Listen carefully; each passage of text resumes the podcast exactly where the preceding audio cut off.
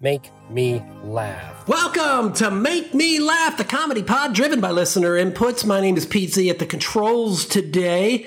Look, you know, people have been messaging me about vehicles, and three of them said that I was, quote, against them and their cars. Here's the fucking problem.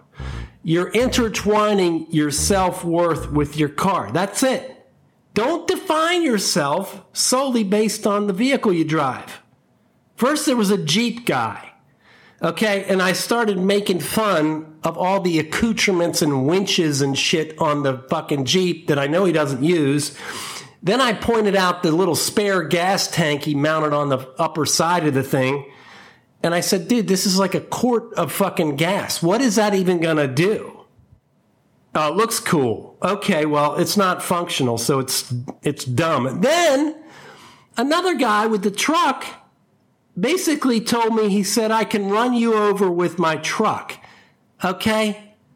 You're not going to run anybody over with the truck. You're afraid to get a fucking scratch on the truck. Okay? Now let me give you the third one, which is an example, a real world thing that happened in the community here.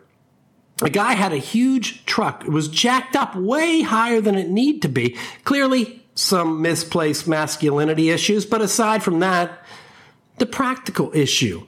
Well, I can haul so much gear in this truck. No, you actually can't haul shit in the truck. Why? Because you jacked the thing so high that you need a fucking ladder to put anything in the truck bed, okay? This is, again, a real example. The guy I saw was trying to put some items in the vehicle and struggling. Pete, what was he trying to put in there? He was loading up some drywall, some dimension lumber?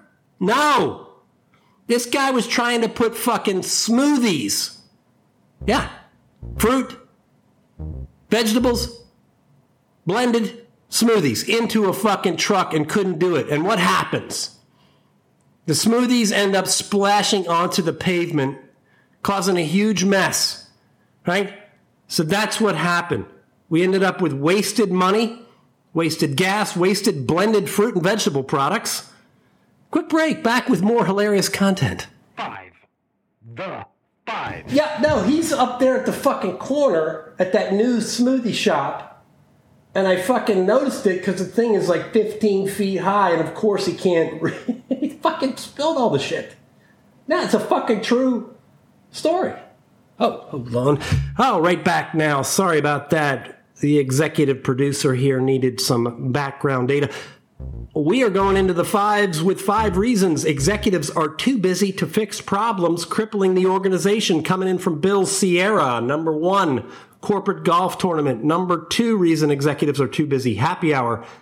Number 3, NCAA tournament starting. We need to fill out our brackets. Number 4, too busy, need to analyze weekly status reports provided by senior leadership team. Number 5, gotta go run the business, duty calls. Let me give some explanation on these since Bill just provided a list. All right, 1 was corporate golf tournament. All right, there you go, right out of the gate. We know golf, it is the best team-building exercise known to man. No, it's actually not. You know how I know? Because I've been to these golf events. There is no team building. It's just stuff like, hey, nice shot, Smith. I see. It looks like you've been getting out to the range. Yeah, maybe Smith should be getting back to work and fixing issues plaguing the organization.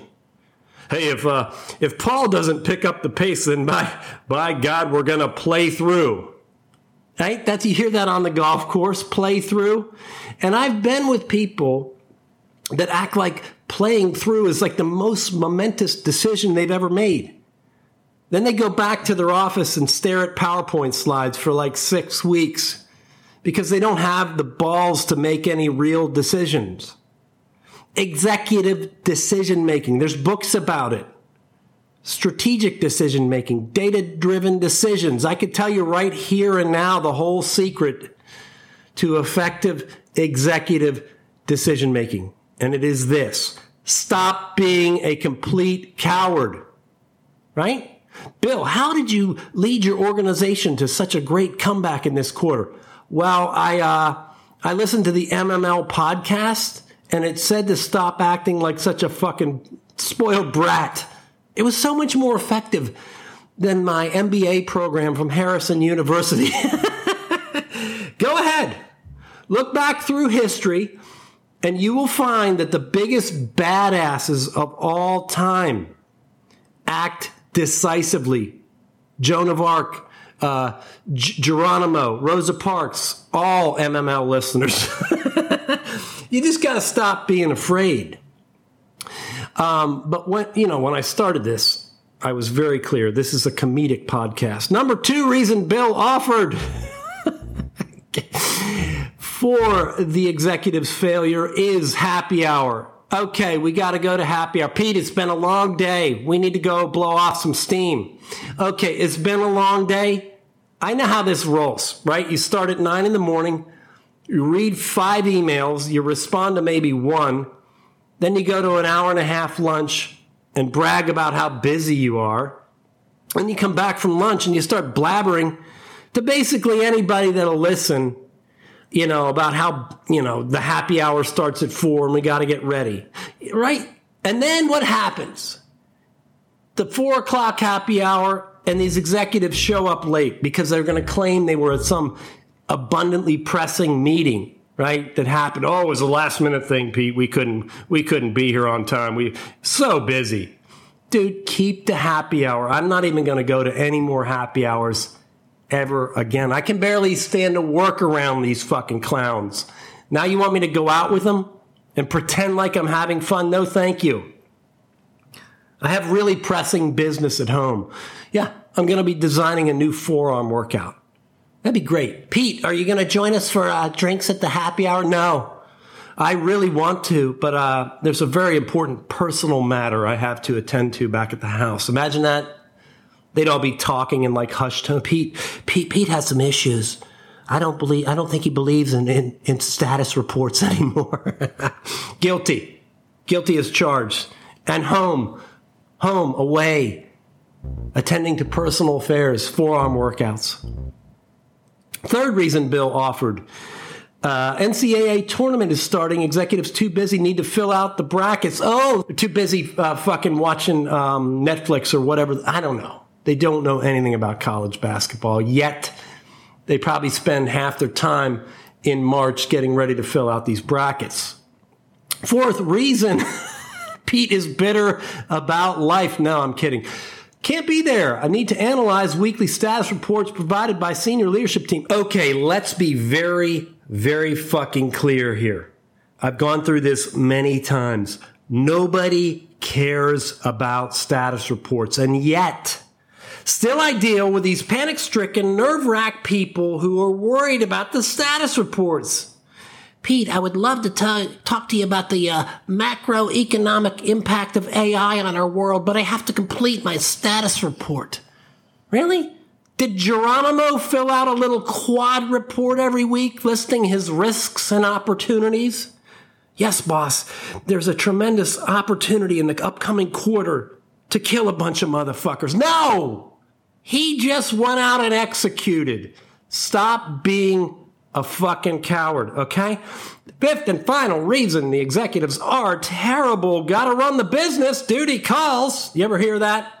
You got the esteemed executive who graces you with their presence when they come into the meeting for like 10 minutes and spout some bullshit. Oh, we're going to establish a culture of respect, openness, and innovation.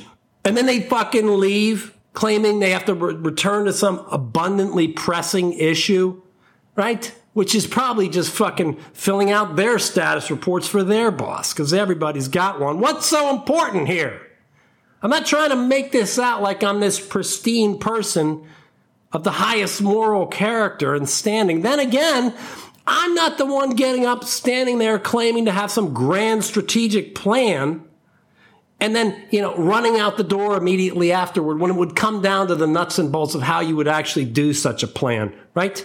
Oh, I've got to go. There's a church fire I've got to put out. Right. What is it, a non-denominational church, which opens its doors to everyone that you care about? All I'm trying to say in this highly comedic, yet oddly compelling and fact-rich rant is that these motherfuckers are full of shit, Right back with more hilarious content. Mailbag today, very quick, because I kept you long on the fives with my ranting and raving. All right, I'm just going to go into the old inbox on the fly today. Subject, dude, it's me. Okay. Pete, how's it hanging? All right, don't like that opener, but let's continue. I know we haven't talked in a while, but I have a new place I wanted you to check out in Florida. It's so cool, so close to Disney and to the beach, too. You got to come down and stay. No, this is weird, not typical MML stuff. I'll continue. There is a short briefing they give when you get here to the complex, which is basically telling you about all the amenities and stuff we have. So let me know what you think. I have a couple weekends in June when I will be at the pad hanging. Let me know and can't wait to see you. Signed, your... Oh, my God. Your guy, Tommy. Jeez, I should... Folks, Tommy is one of my old friends. And from the sound of the email, he got roped into a timeshare is what I'm sensing. Look, the basic deal... And just here, Tommy, if you're listening, is I can tell you're trying to get me to buy into this timeshare. If I had to guess, I'm guessing there's something in it for you here. And I'm not going to come down there and go into this briefing. It's not going to happen. I'm going to ratchet your DBQ score right up to 99 based on this, Tommy.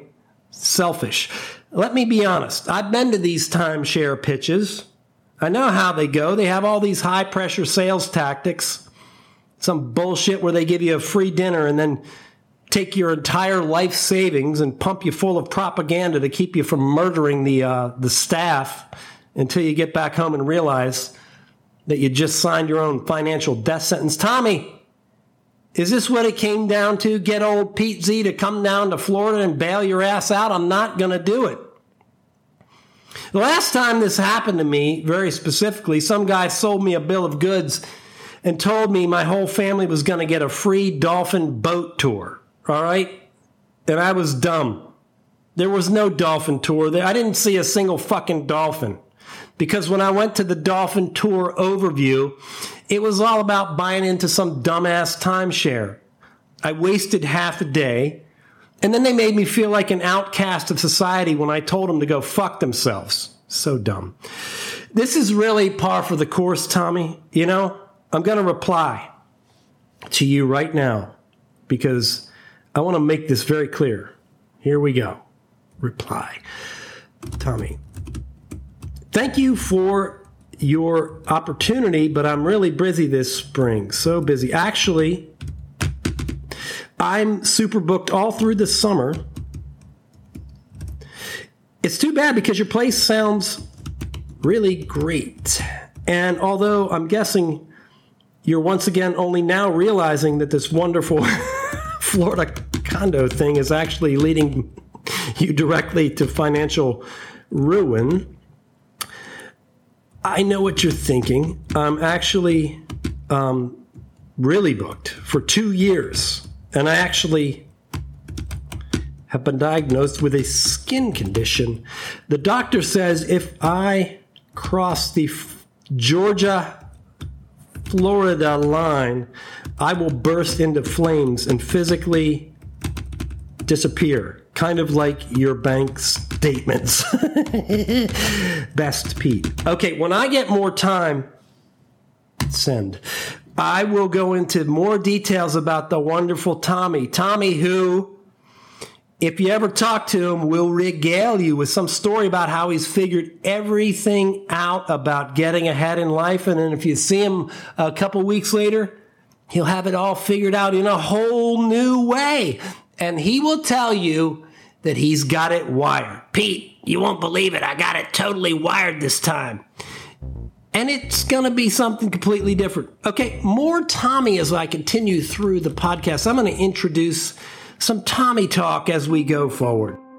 Pete Z sounds like. Pete Z sounds like this week from Hip Hop Hero. It says, suck it, I'm the real Triple H, Pete. Number 1, PZ sounds like a man that inappropriately uses the phrase feeling your oats. Keep your hands off my oats, Pete.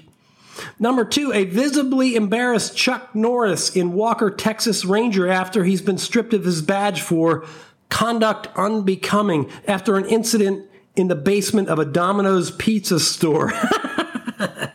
Basement of a pizza shop. I thought that's where they said Hillary was setting up shop.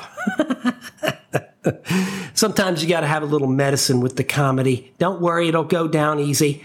Number 3, Pete Z sounds like a person that is auditing a college course and is reviled by all other students. Stop raising your hand, Pete. We don't need your insightful comments. We just need to get through this. Please walk out a second-story window, crash into the bushes, and get carted away by paramedics never to return again. That's a long... Pete Z sounds like that's rough. I would like to go back to university and get some new knowledge, but I guess that's not going to happen. Number 4, Pete Z sounds like the middle-aged man that puts a bunch of cool tech stickers on his laptop. Dude, stop trying to act like a 14-year-old and start acting like what you are, a freaking clue bag. Come on, you know, you got to have some stickers on your laptop computer. 5th and final, Pete Z sounds like an orthodontist that is literally a savage. Easy with the pliers, Joseph Mengele. Okay. All right, folks, thank you for tuning in. We covered a lot of ground today. Trucks, corporate leaders, my pal Tommy. Well, Tommy, I'm going to bump your DBQ rating down to 93 just because I know you're a good person at your core. We'll be back next week. And I'm going to discuss the value of wearing Saucony brand running shoes and apparel. Keep the comedy content rolling into PeteZComedy@gmail.com. I really appreciate it. If you like the show, tell a pal with a similar humor appetite. Perhaps another apex predator like yourself. And I can't stress this enough. You want to be a true leader. Be decisive and, more importantly, don't neglect your forearms.